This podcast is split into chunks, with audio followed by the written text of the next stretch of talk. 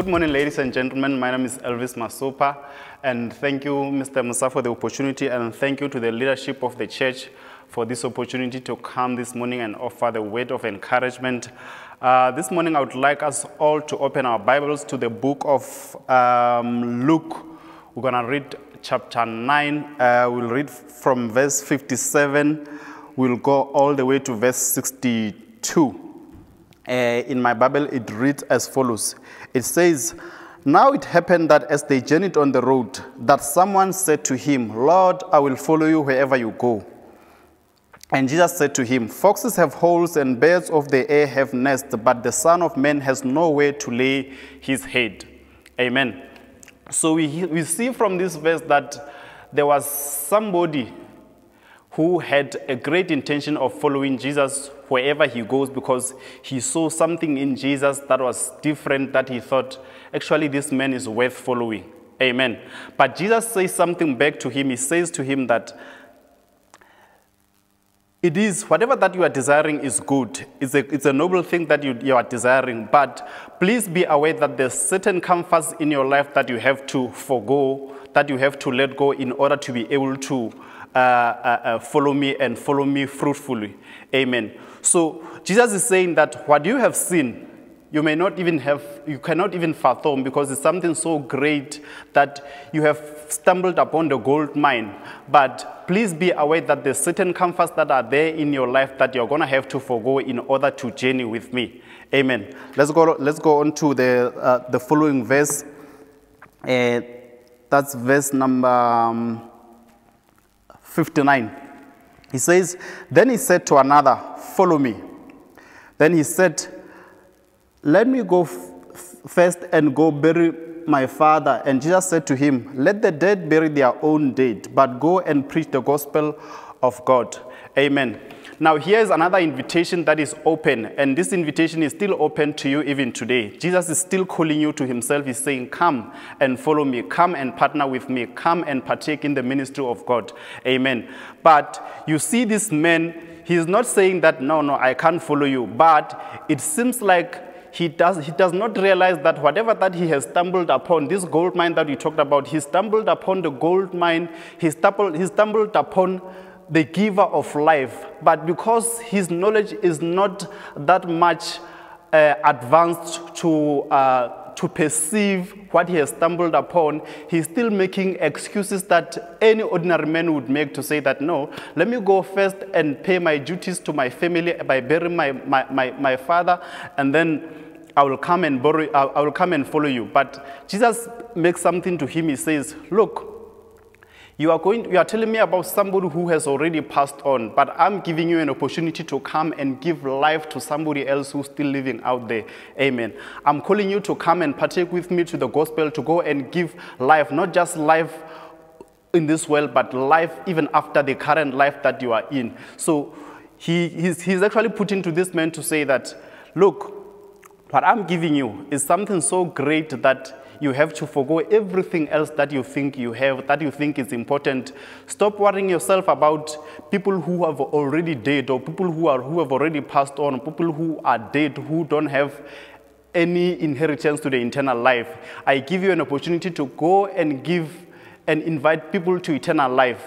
It sounds harsh if we interpret this scripture in our own flesh, in our own worldly way, but the Son of God is able to see beyond what this ordinary man is seeing, to say that, no, you can't postpone the work of God, you can't postpone the relationship with God because of something that is not worthy of eternal life." Amen.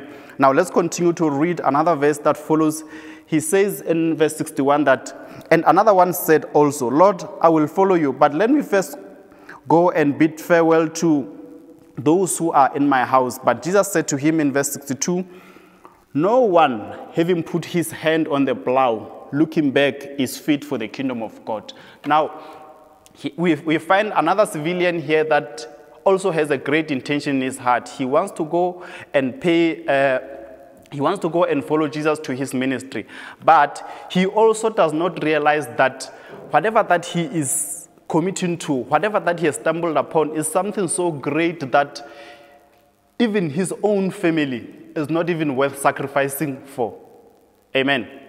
So I just want to encourage somebody out there today to say that, Mwanamdimu, today is another opportunity for you to partner with God. The very same ways that Jesus is saying here to say that, no, stop postponing me, stop putting me at the lesser priority to compare to the things of this world, in pursuit of things of this world, because what I'm going to give you is so much greater than those things that you're trying to achieve by yourself. Amen. And then as somebody might ask to say that, no, if I can't go bid farewell to my family, if I can't go and bury my father, it doesn't feel good, because it's our culture. We have to honor those kind of things. I was raised like these people, I lived with them for the rest of my life, but I have to go and do these things. What if I come back and I never see them again?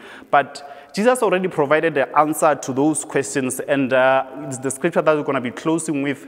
We're going to go to the book of Matthew. Let's see which, we're going to read the book of Mark. Let's actually let's go read this story in the book of Mark, Mark chapter 10. We'll read verse number 28. Maybe let's start from 28 and then we'll go to 30. It reads as follows in the ESV version. It says, Peter began to say to him, see, we have left everything and followed you. Now Peter seems to is the one that has followed Jesus, so he is in contrary to those other men that we never hear anything about. Remember those other three men that we just read about in Luke? We don't see the evidence anywhere in the Bible that those men actually followed Jesus. So we can safely assume that they never went on to follow Jesus in his ministry, because even the writer of the book of Luke does not mention their names, because there's no other way where we're going to find a record of these three men. So we'll assume that they never actually made a decision to follow Jesus. So now let's read what Peter is saying about following Jesus.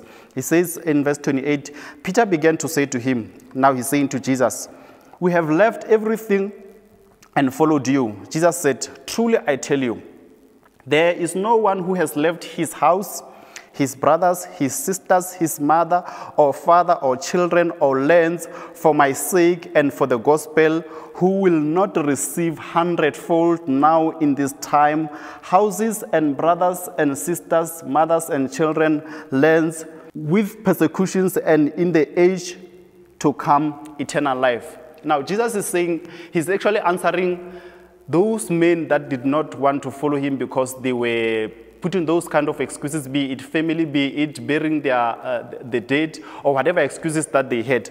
But he's telling them that, no, I promise you, and this is God in a human form, is saying that I'm making these promises to you, that if you follow me for the sake of the gospel, I'm telling you that when you come back, or I will make sure that everything else that you love, everything else that you love as a person, I will make sure that I save it, or I give it to you hundredfold.